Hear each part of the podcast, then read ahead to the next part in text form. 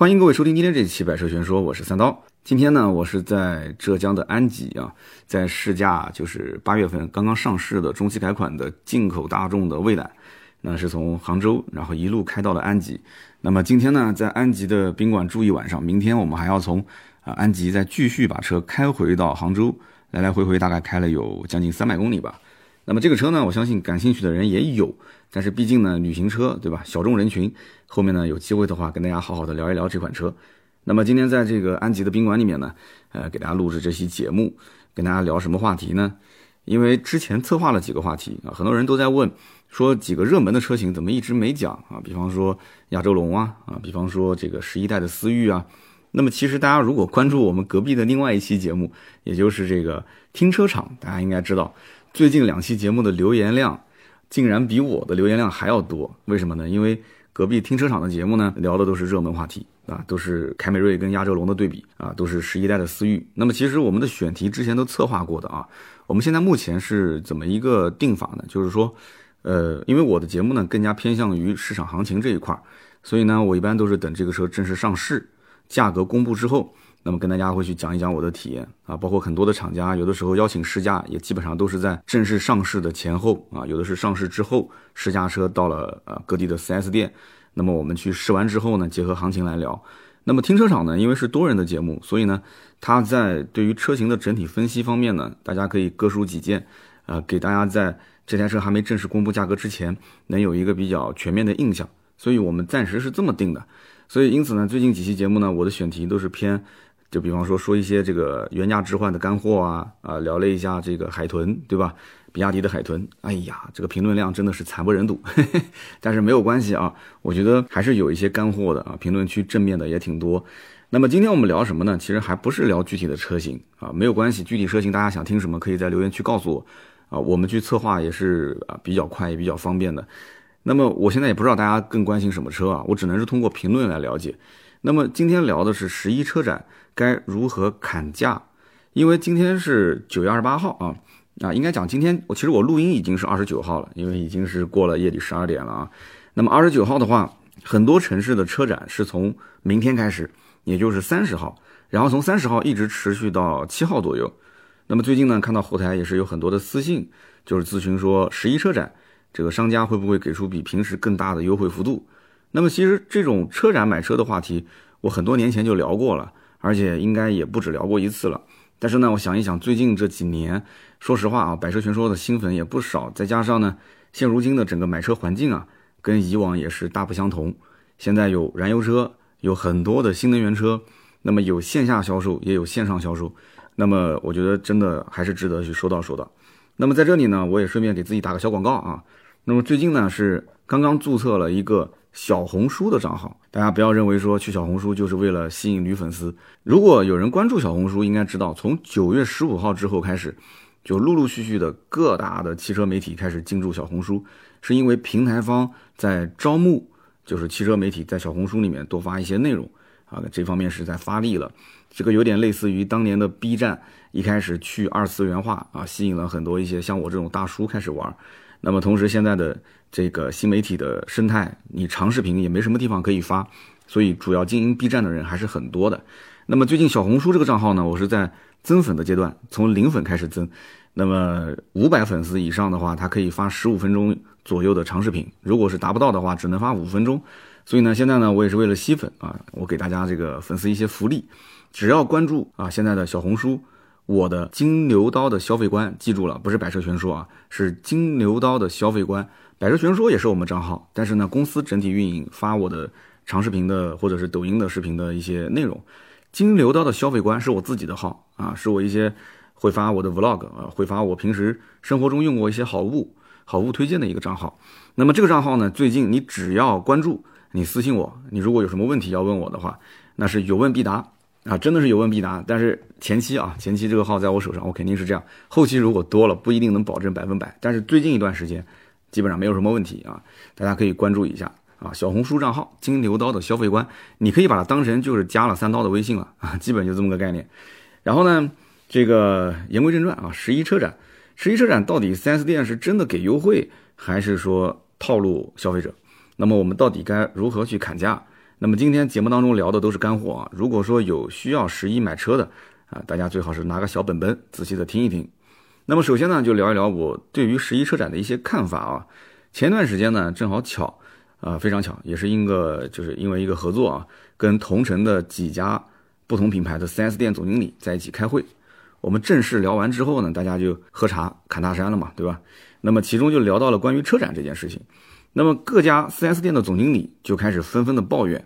那么我总结下来无非是三点啊。第一个呢，就是他们认为就是车展的客户质量是比较差。大家听了也别激动啊，这个本来是一个内部的讨论，你别说什么总经理啊，还还说什么客户质量，你听我说完啊。他为什么认为客户的质量比较差呢？大家如果做过销售，都可能会说，就比方说这个单子啊，我们签的质量是比较差的，那么就是就说明这个单子不挣钱嘛。那么其实所谓的客户质量差，是因为这个客户的心理价位跟正常的实际行情啊差距是比较大的。那么这一类的客户呢，大多数都是抱着手机啊，抱着电脑，天天上网，然后在网上呢就看到了很多全国各地的最低价。因为你上网，你不可能是看最高价，你只会去看最低价嘛，对吧？哎呦，怪这个车子哪边哪边有人发了一张发票的照片，然后又听说那个群里面谁谁谁又提了一台车，然后价格怎么怎么低，所以呢，这些客户大多数开口就是，哎，人家网上谁谁谁啊，哪个城市谁谁谁多少万提到了车，那么就算这一类的客户他逛遍了全城所有的 4S 店，他都拿不到他的心理价位啊，这个行情的话。他仍然认为，就是说自己呢，只要努把力啊，比方说在车展上面，两家店来回再再砍砍价，那可能还是能搞定的，对吧？所以这类客户呢是比较大的一个这个心理预期，就比较难满足。那么他们呢又不太愿意去附加太多的消费啊，比方说装潢啊，如果强制消费，他不要，他要自己做。保险呢，呃，他也不想在你这里买啊，他要自己出去买，因为别人给他返点。那么甚至上牌呢，他也想自己去做啊，不想在 4S 店上牌。反正就是这种客户就非常难谈嘛，对吧？就一毛钱都不想让你 4S 店去赚，就想提个裸车。所以呢，有的时候车展结束的时候，呃，有一些展台，他订单呢确实任务是完成了，但是销售总监其实愁眉苦脸啊，就心情是比较沉重的。为什么呢？因为车展订的这一批的订单，很有可能都是一些交不出去的热门车型，它没有货啊，哪怕它就是有货，它后期陆陆续续交付，这个订单的质量不是特别高。它每个月，它其实都有装潢任务，有保险任务，有上牌的考核。它可能因为这些车展的订单，啊，它可能都完不成。所以说它这个表情是比较沉重的。那么第二一点呢，就是为什么总经理抱怨呢？就是车展现在是一个费用是年年涨啊，越来越贵。第二个呢，就是频次也是越来越多。啊有人可能不太了解这个为什么频次越来越多啊？给大家介绍介绍。就大家都知道啊，开门迎客。这个八方财神都是不能得罪的，对吧？特别做这种实体店，那么你想想看，只要能在当地说我牵头举办车展啊，能把南京，比方说我们当地的 4S 店全部跑一遍，让大家来参加这个车展，这种牵头举办车展的机构都是非常有实力的。你比方说当地的电视台、当地的电台、当地的报社啊，或者说那些专业做团购的一些公司，那么现在呢，又陆陆续续多了一些。就是小的广告公司，那其实你看它这个广告公司小，它其实也是有一定的传播渠道。也就是说，你你 4S 店，除非你没事儿，你要如果有事儿，他手头上的这些所谓的媒体矩阵啊，新媒体矩阵，他也可以搞定你啊。所以呢，这些小广告公司以前本来是做一些呃，比方说是传统的广告的，那么现在呢，这些小广告公司呢，他就去搞定一些商场，商场前面的这些空地，或者是商场里面的那个叫中庭的位置。商场里面会有一个大的中庭嘛，很空的一个位置，然后用什么呢？用自己的一些资源去置换商场里面的免费的空地或者是中庭这个展示的资源啊。那么用这个场地来去找 4S 店，问他们要费用要钱来搞车展啊。在很多城市，大家都会发现，现在是越来越多的这种 shopping mall 啊，很多的一些商场。以前呢都是到市中心去购物，现在基本上小区周边每个区里面都会有很多的这种商场。那么这种商场大家经常会看到有一些小型车展，是不是？像这些小型车展，就是很多的一些这种小广告公司啊，用他们的免费资源找商场拿到的这些啊免费的使用的空地。那么这些小的商场的车展其实就是这种小广告公司，然后用他们自己的这些传播渠道的资源，其实没有什么成本，然后换来免费使用，再去找 4S 店。啊，去要钱做这个车展来赚 4S 店的钱。所以呢，现在很多 4S 店的总经理啊，就非常的困扰。哎，你说这些办车展的，个个都有来头，对吧？每个人都有自己的曝光的渠道啊，谁都不能得罪。可是这些办车展的，他只管收钱，又不做宣传，又不管它的效果，然后年年这个价格还在涨，所以呢，就很多的总经理啊，就就非常郁闷啊。就包括那天我们喝茶聊天，有一个总经理还发狠话啊，他说明年我只做五一跟十一的车展，其他车展我一律取消啊，谁来找我做我都不做啊，我一视同仁，我都不做。那他为什么说他只做五一车展跟十一车展呢？因为这两次大型的车展啊，很多地方都是国际车展啊。厂家会有补贴啊，甚至整个车展的费用，包括展台的搭建，还有宣传的费用，都是厂家来出钱。那么 4S 店呢，只要安排展车和工作人员就可以了。那么大家如果是看到，比方说某个车展啊，挂着是国际车展这四个字的话啊，什么长春国际车展啊、重庆国际车展啊、南京国际车展，那这个展台的搭建标准一般都是比较高的啊。然后呢，都会有一些车模什么的。你一个平时的小车展，哪还有什么车模呢？对吧？那像这种展台搭建标准非常高的，那大概率都是厂家掏钱来弄的。那如果说这个车展的展台只有一个背景板啊，然后地上连个红地毯都不铺的，那基本上百分之百都是 4S 店自己掏钱啊参加的一些小型车展。那么虽然说当时喝茶聊天的时候，那个总经理啊，那关起门来嘛，跟兄弟们发发狠话，对吧？但是我知道他只是发泄一下。等到有一天电台、电视台的人真的上门来邀请他参加这个车展，这个面子肯定还是要给的啊！你要如果不给，你试试看的，对吧？那么第三个呢，就是车展销售政策到底要怎么定？那么大家可以换位思考一下，就如果你是一家 4S 店的总经理啊，你不管是大型车展、小型车展啊，你车展的钱你也花了啊，小的话就花个一两万吧，多的话可能要花个五六万，甚至十十几万，你又是运车，又是安排销售。你人力物力全部投进去了，你又不是为了厂家品牌宣传，你是要订单，是不是？好，那我就问你啊，我们不从客户角度讲，我们一会儿再从客户角度讲，我们就从 4S 店的管理角度来讲。你说你不给一点车展的特殊政策啊，你不给车展的特殊优惠，你别说客户不同意了，首先是销售不同意啊。你特别像是很多的一些户外车展，夏天呢是热的要命，对吧？冬天呢是冻得你缩手缩脚的。那你当然是在 4S 店吹空调来的舒服了，对吧？那如果说你派出去的这个销售，车展的政策跟展厅的政策是一样的，那你告诉我，你能叫得动哪个销售去车展？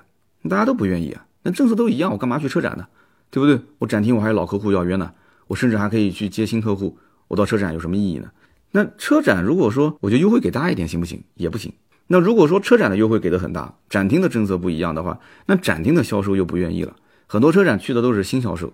对吧？老销售都在展厅，那哪有说老销售签的单子比新销售的单子价格还高呢？不可能啊！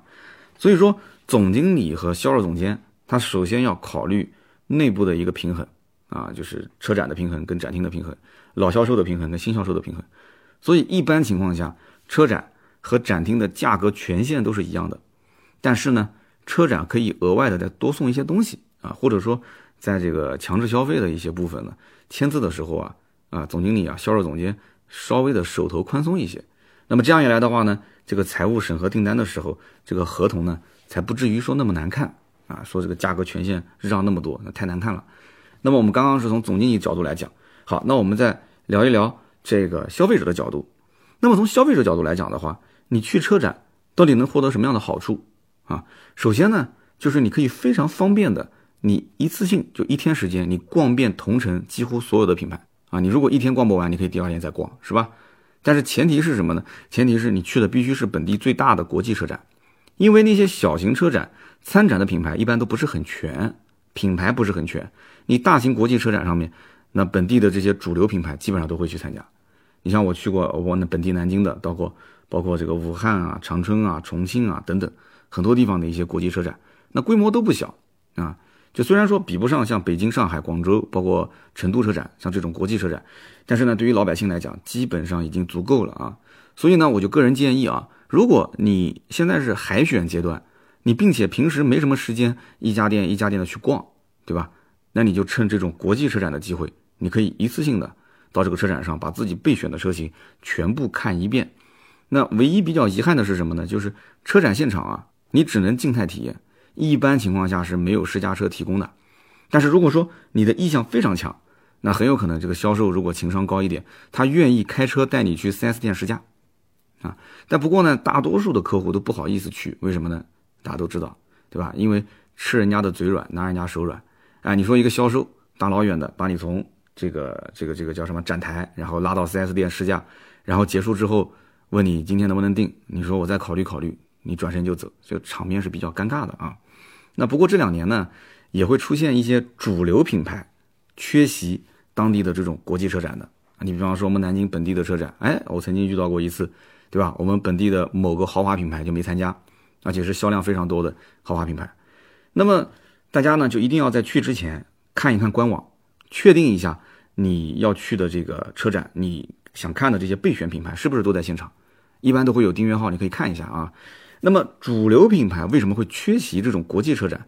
那么原因是多方面的，那有可能呢是厂家。这一次没有给到补贴，我们知道有一段时间啊，某个豪华品牌，这个卖的非常的惨啊，厂家是非常不满意啊，经销商是频繁的开会，厂家领导着急开会嘛，就训当地的经销商，然后互相之间赌气，所以那次国际车展厂家就没补贴，那么不补贴，经销商也不愿意掏钱，那就干脆不去了呗，对吧？那么也有可能是当地经销商之间啊，这个矛盾比较大，有的是这个深仇大恨啊，矛盾比较大。那么谁都不愿意牵头组织这个车展啊，没人牵头，厂家就算愿意补贴钱，那大家也不愿意去，对吧？无所谓，我不愿意去，你就互相就损失呗。我看你不爽，你也看我不爽啊。那么还有可能呢，是车展上的安排出了一些问题。那比方说，一共就八天车展，如果当地一共是八家经销商，哎，那很好分配啊，对吧？那车展就是一人一天吧，一人一天其实也麻烦，有的经销商觉得前面三天是最好的，那有的经销商觉得后面三天是最好的。那有的经销商就不服气啊！你不管怎么安排，我都觉得说你是在偏心，那你就抓阄呗。但是你说一共八个家经销商，一共八天时间，你好分配，一人一天嘛。那如果是十家经销商，你怎么分啊？那如果是三家经销商，你八除以三你除不了，对吧？那最后那几天你怎么分配？所以经常你会出现什么呢？就是某一天或者是某两天，这个车展上是几家经销商同时在现场，然后其他的几天呢，可能就是一天一家。那就会出现这种情况。那么我们经常会看到网上啊有些视频啊，就是说车展上销售顾问之间打架啊，穿着同样的制服打架。那为什么销售会在展台上面干起架呢？那很有可能就是当时在分配的时候，那一天时间是同城两家经销商在一个展台上，那么可能有同一个客户在两家店之间来回不同的啊去换销售顾问询价，展台就那么大嘛，对吧？那肯定会被对方发现。那那客户脸皮厚无所谓啊，对吧？就两边互相询价。这边谈着价格，那边销售盯着，这不是我刚刚谈的客户吗？对吧？那么最后呢，这客户两边耍，耍完之后呢，被耍的那个销售，那肯定是气不过啊，对吧？订单被对面那家店给给定了，所以就拿对面那家店的销售出气。那刚开始肯定是吵嘛，对吧？吵完之后嘛就打嘛，所以会出现这样的一个情况。那么就算你备选的品牌，你发现哎，这个国际车展他都参加了啊，那也不能保证你要看的这些车型现场都有。那么除了北上广这种国际车展，基本上普通的地方上的一些车展，哪怕是国际车展、大车展，每个展台其实规模都不是特别大。那么有一些一线品牌，它的车型可能有十几种啊，那展台上展示的可能只有几台车。那特别是看一些冷门车型的客户，那看冷门车型你就要注意一点啊，他可能就现场都是一些这个主流车型，他不会把冷门车型带过来。你要想看，你还是要到 4S 店。那么这里面呢，也会出现两种不同的思路。就大家一定要注意啊，就是选择展车，可能各家经销商的想法也不一样。那么有的店呢，他觉得说，那这种车展对吧，人流量那么大，我应该是把最畅销的车型，哪怕这个车子没有库存啊，只能订货，订货周期也很长，那我也得要放最畅销的车型，而且我要把最畅销的配置放到车展上。为什么呢？因为你最起码订单在我手上，你不会去买别家，对吧？哪怕我交不出车，但是呢，这个里面有个问题啊。就是你要知道，现在畅销车型很多的时候都不够卖，展车都卖掉了，甚至试驾车都卖掉了，你去哪找车？那么这个时候呢，方法还是有的，就是仓库里还是有一些客户已经交了定金，但是还没来提的现车。那有人讲说，那我的客户的车你都敢拿来做展车，那为什么不能拿来做展车呢？对吧？那这些客户大多数都是办理贷款，手续还没批下来，车子已经到了，很多 4S 店都敢去拿来做展车的。那么这种客户的现车去拿来当展车，其实风险极大啊！但是 4S 店也会有方法、有话术，我相信很多人可能也遇到过这个事情。你比方说在车展上，你你不能时时刻刻盯着，你销售顾问有的时候对吧，就是绕一圈他也没看见，而且有的时候也不是同一家店，那其他店的销售顾问也不会管这个车是哪一家的。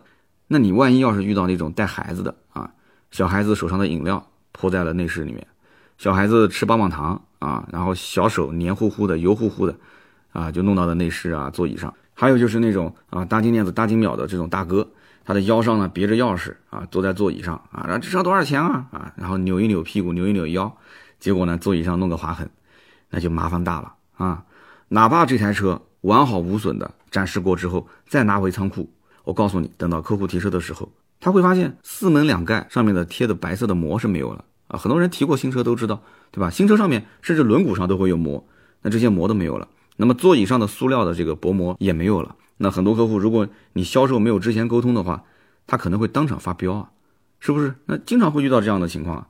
所以呢，也会有聪明的销售，情商比较高的啊，他会提前个一两天跟这个客户讲说，哎，你这个车贷款啊已经下款，这两天可以过来提车了。但是呢，啊，这个车子呢我已经提前帮你给洗了，然后这个车膜呢我也帮你给撕了，给你提前说一下，这样呢也可以让你当天提车的时候啊啊可以省一点时间。啊，可以省点时间啊，这个说法你看非常的完美，对吧？要不然的话又要撕膜啊，又要干嘛的？你到时候你时间耽误的比较多。当然了，你如果说无所谓，那无所谓，对吧？那你就正常提呗，反正只要是新车没有划痕就可以了。但如果说你真的在乎，我告诉你，你反正也听了我今天这期节目了嘛，你就让他先不要撕，给你一个让销售无法拒绝的理由。你说啊，我呢一定要亲自来撕这个膜，为什么呢？因为我之前开的都是二手车，对吧？我这个二手车肯定享受不了撕膜的待遇嘛，我现在是新车，我一定要亲自撕，我要享受买新车撕膜的这个感觉啊，这个基本上没有办法拒绝，没办法拒绝的，我跟你说。那么还有一种思路呢，就是有的 4S 店是会想说这个车展啊，那不如只放家里面最难卖的库存车啊，这里面包括难卖的车型、难卖的配置、难卖的颜色，因为车展的客户大多数啊，就是他比较急着要提现车，而且呢，车展这种。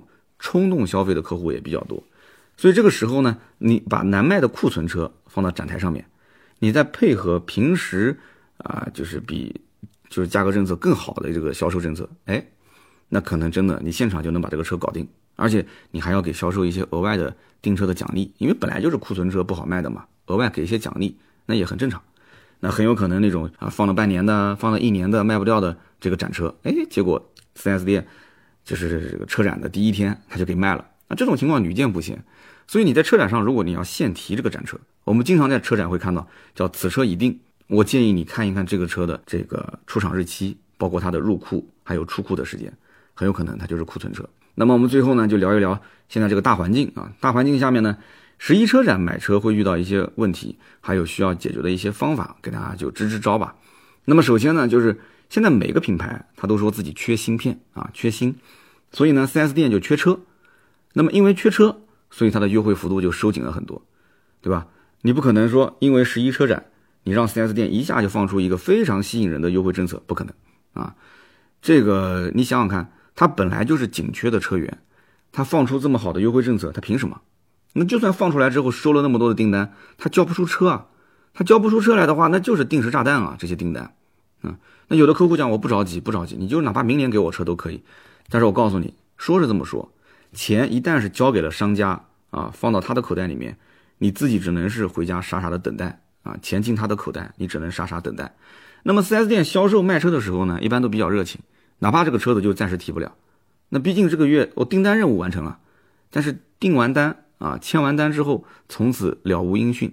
所以经常会看到，就是客户他等不及了嘛，等了一个月还无所谓，两个月无所谓，哎，突然想到我的新车都定了，你看别人都提了，你看这周围邻居、同学，甚至于在我后面订车的人，甚至都比我早提了。你觉得他会怎么想？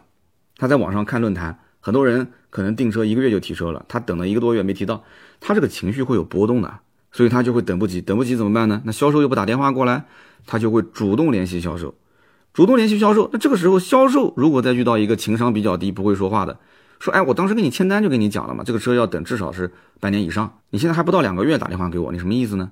那这个态度、这个口吻那就不对了，对吧？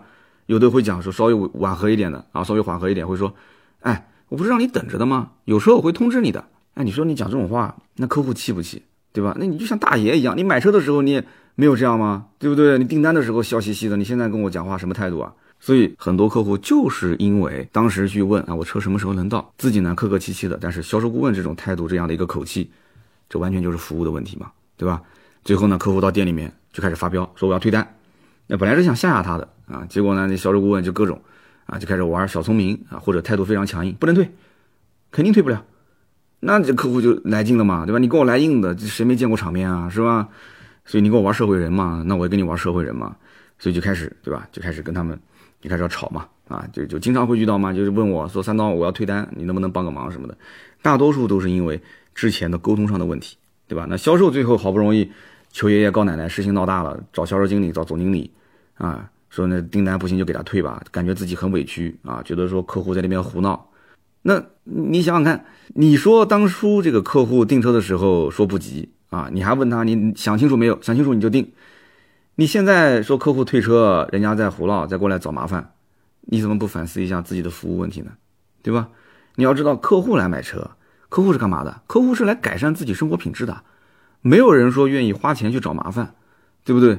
所以很多的销售顾问自己没有反思这个问题，但这个问题最根本的还是 4S 店对于销售的服务的意识的培训相当不到位。你别看很多的 4S 店，好像销售顾问穿的是。挺挺正式的啊，好像厂家也有培训。其实这种情商上面的提升，包括跟客户的沟通的提升，这种才是最重要的啊，可以少非常多的麻烦。那么在十一车展上呢，只有那些同城几家店都有现货的车型，你记住了啊。你去问车的时候，哎，几家店都有现车，这种车型大概率在 4S 店就是十一车展的时候，哎，给出更多的一些优惠政策。为什么呢？因为 4S 店有现货嘛，对吧？你甭管是好卖的颜色不好卖的颜色，反正我有现车，啊，也没有订单，那就是快速的在车展上收订单，然后尽早的去完成提车，他会催你尽快去提车，然后帮他去完成当月的业绩，对吧？因为你看十一十一是一个月的开始，一个月的开始我有现货，我趁着十一把订单定掉，但是我跟你提个要求，十月底之前一定要把车给提走，对吧？那 4S 店完成了当月的考核，然后客户呢也拿到了不错的优惠，那这不是一个双赢的局面吗？所以你不要认为 4S 店是冲什么全年任务，不存在，那他看不了那么远。你当月能完成，当月提车，那不就当月任务吗？但是呢，现在又出现了一些变化，什么变化呢？一方面也是由于缺芯片啊，缺芯片呢这个问题不是 4S 店的原因啊，这是你厂家的问题，对不对？所以很多厂家对于品牌经销商啊，他减免了全年的任务。你比方说一年应该是两千五百台，但是因为我缺芯片，那我就给你任务定到两千台。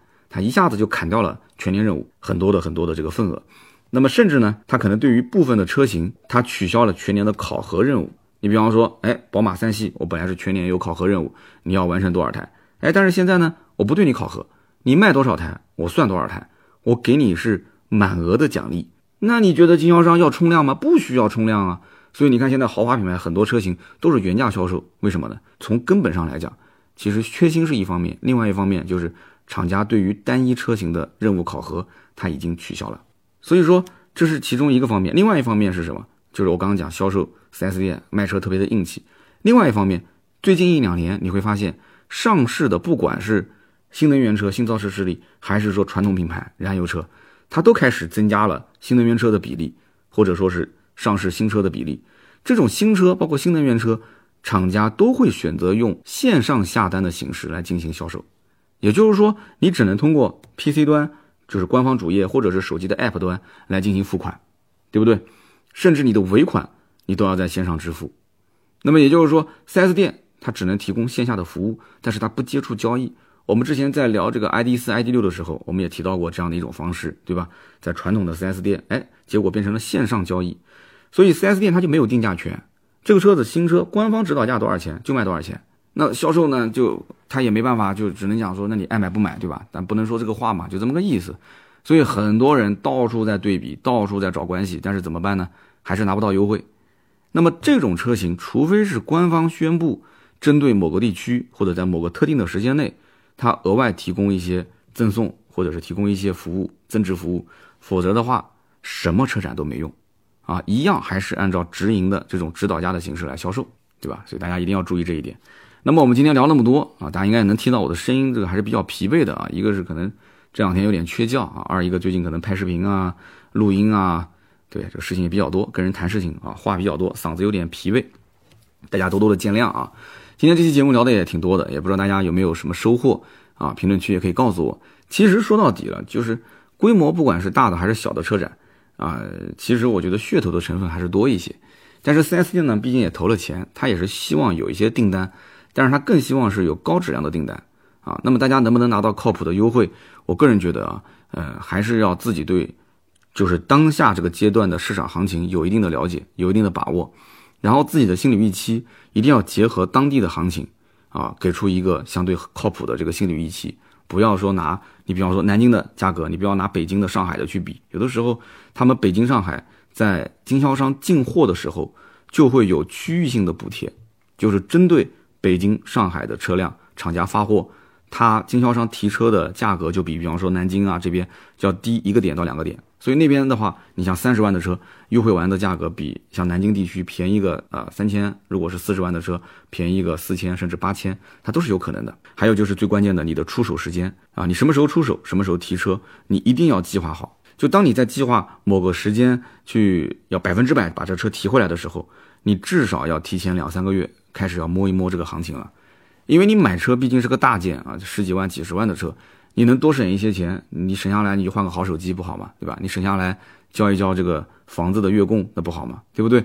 所以呢，你摸清楚行情之后，你再去这种大型的国际车展上，你去谈价格，然后你就不要跟他废话，你直接抛出自己的心理预期。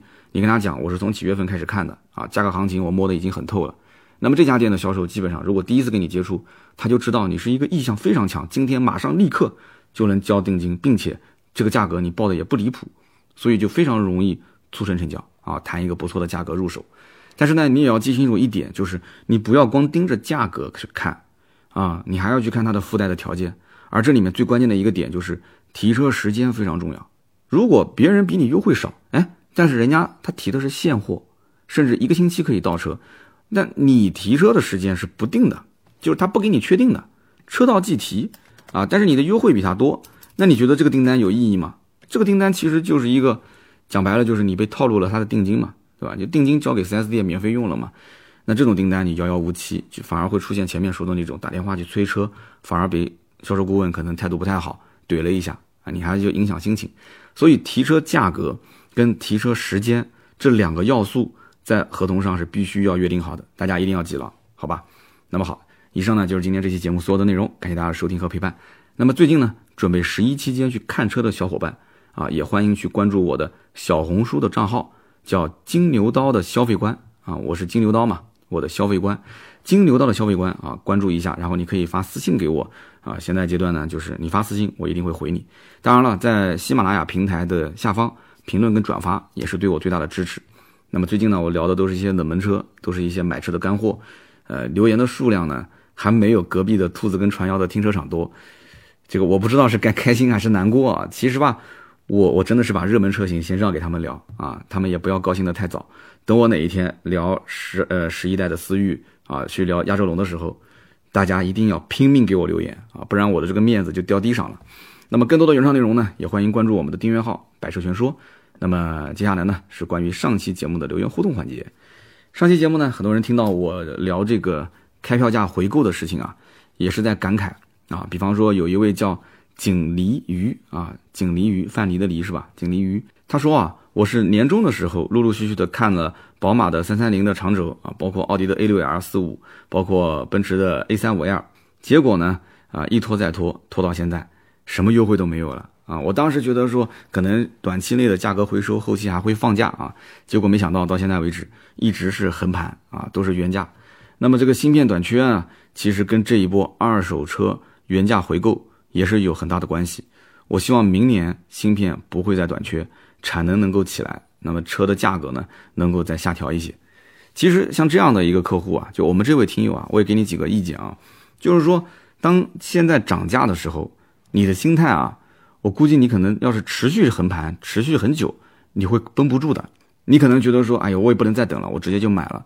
但是，一旦要是车价开始往下降的时候，你绝对是可以等的。你比方说，哎，这一周是优惠了五千，你会想，都开始优惠五千了，那不就一万了吗？然后过了一个月，一万，你说都一万了，不就两万了吗？但是你回头一想，你去年最多的时候，你问到了优惠五万块钱，当它降到三万，你也不敢出手，四万你也不敢出手，你就一直在等五万。你等着等着，你估计可能明年你也提不到车。所以你一定要给自己一个，就是什么价位你就一定出手，什么时间你甭管那个时间点之前什么优惠，你到了这个时间点一定出手。你要把自己的时间或者说是价位这两个维度给它定下来，你才能尽快的把这个车买回来。买车毕竟是享受，对吧？就说白了，你没车，你坐公交、你打车不一样吗？买车这件事情还是要开心，想开一点啊，想开一点。那么下面这位听友呢，叫做金色的小蜜蜂，他说：“恕我直言，三刀买车确实比较直男，比较自我。你买奔驰的时候啊，是因为你所谓的这个什么社交属性，对吧？要个面子。你买威马的时候，其实也没有去征询这个刀嫂的同意啊，也也没问他喜不喜欢，你自己就给买了。”其实刀嫂啊，他就是不喜欢威马的外观，啊，说这个车子什么车子里面比较难闻，好像你比我还了解我老婆是吗？啊，然后刀嫂不喜欢开啊，然后呢，这两台车都是刀哥自己选的，相当于是三刀给自己买了两台车，所以呢感触比较深。其实呢选车啊，三刀是过于自我啊，才导致这样一个结果，没有尊重家人的意见。说实话啊，其实我相信像我这种情况，在很多家庭里面都会出现，就是女朋友或者是老婆啊。她都不太会给意见，哎，无所谓，你想什么你买呗。但是买回来之后就变成专家了。上期节目我不说了吗？啊，挑各种各样的毛病。其实时间久了也就也也就 OK 了，也就 OK 了，对吧？这威马你说他不开，那我们家我哪天我把奔驰给卖了，我就剩一辆车，你看他开不开？他还不老老实实的开吗？什么味道多不味道多的，是不是？这只是有的选了嘛，对吧？哎，那么我们下一位听友叫做石头嘟嘟六六六，他说三刀，我想问一下啊。我四岁的儿子特别喜欢车，路上跑的车就没有他不认识的。我应该怎么样去培养他这个兴趣呢？其实我身边也有这样的，特别是男孩子啊，他就特别喜欢车，然后在天桥上啊，老爸就给他指指啊，这什么车那个什么车。然后这个呢，我觉得我也没什么特别好的意见，因为我们家是个女儿，然后她也不喜欢车，她对车完全没感觉，她就是喜欢女孩子的那些东西啊。然后呢，我觉得是这样的啊，就是一些可能不太成熟的建议。第一个呢是多看。第二个呢是多玩，第三个呢是实践，呃，怎么理解呢？多看其实无非就是书本，对吧？你像那种什么 DK 的那种画册啊，你就不要，你不要去省钱，你就花花钱去买正版，家里面给他铺的全都是这些啊，就跟车相关的一些图册，因为他才四岁嘛，你让他看文字他也看不懂，让他没事就翻，就翻各种图册，你给他去讲解。啊，我以前也尝试就给我家女儿去讲解这个这个这个这个图图上的小汽车，她完全不感兴趣。你给她讲芭比娃娃，她很感兴趣。那我不感兴趣啊，关键是是吧？一个就多看，这样也能培养她看书的习惯，也挺好。那么第二一个呢，就多玩。四岁的话，呃，可能卡丁车也玩不了，反正小孩嘛，就就。但你带他多去接触跟车相关的，对吧？你如果有那种两人互动类的这种小的这种小车，你可以带着他去去玩一玩，体验体验，对吧？啊，有儿童座椅的话，你可以带他去参加一些自驾，你让他多去体验体验不同的车型，然后跟他去啊，去去感受一下，甚至到赛道，你可以保证安全的情况下，让他去看一看那些赛车的赛事啊，包括呃各地的这种，就是各家 4S 店都会有这种亲子的活动啊，4S 店都会有一些周末的呃小的讲解啊，这种都可以带他去玩就可以了啊，保证安全的情况下各种玩。然后第三个呢，就是实践。实践是什么呢？实践就比方说，呃，当然了，你要如果费用允许的情况下，你比方说你去买一些乐高，你带他去拼啊，拼这种汽车的相关的一些啊小的这种积木啊，对吧？这个玩具啊，然后拆解拆解车辆的一些相应的结构，你可以跟他去聊一聊。然后同时呢，你身边如果有一些这种啊，不管是做二手车的，还是做新车销售的，还是做维修的。啊，你周末没没事的时候呢，你可以带着他去逛一逛。我以前在四 S 店的时候，我就遇到过一个，呃，老爸还是个公务员啊，也没什么事儿，周末放假，他周末一放假就带儿子过来到四 S 店逛，啊，就给他看这个车那个车，然后呢，就带着儿子去听我们去卖车，跟客户进行讲解。哎，我觉得这个培养他的情商也是挺有好处的，他也不耽误你啊，小孩在他旁边就看就听，在这边就别的客户在试车，他也在旁边试车，然后我跟到下一个地方去卖车，他也跟过来。对吧？别的客户我在给他讲解，小朋友他爸爸在带着，他会跟他讲，哎，说刚刚那个叔叔他是怎么怎么怎么怎么，他不一定就是在说这个车本身啊，他在讲我跟人之间的交际过程中的一些东西。那小朋友呢不一定能听得懂，他会觉得很有意思，因为只要对吧，不在家里面看书写作业就好了，对不对？你带他去实践，那包括维修啊，也是家门口的修理厂啊。你要去洗车的时候，带着儿子，你可以告诉他啊，他在放机油，他是在更换机油，在更换机滤。带他进行一些，其实还是看，因为你不可能让四岁的孩子去动手嘛，做一些小小的实践。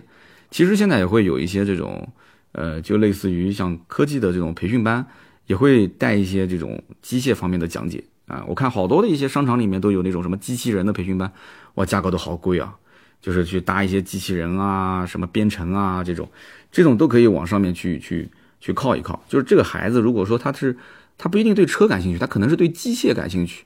那这种我觉得真的是要好好去培养培养，那说不定将来，对吧？对吧？实业兴国嘛，他将来真的是成为国家最需要的栋梁啊！就祝这位叫石头嘟嘟将来能够把 自己家的这个儿子啊给好好的培养出来，哎，然后将来培养好了之后，可以到我们百车全说的团队来上班哦。我们不是做实业的，还是别来我这里了，呃，也可以啊，也就二十年嘛，对吧？十几二十年，你家孩子才四岁嘛，嗯，好。那么以上呢就是我们上期。三位中奖的听友啊，每位可以获得价值一百六十八元的芥末绿，然后添加记忆品。那么，呃，也希望大家多多在我们节目下方评论留言，也同时呢，欢迎大家把这期节目转发出去。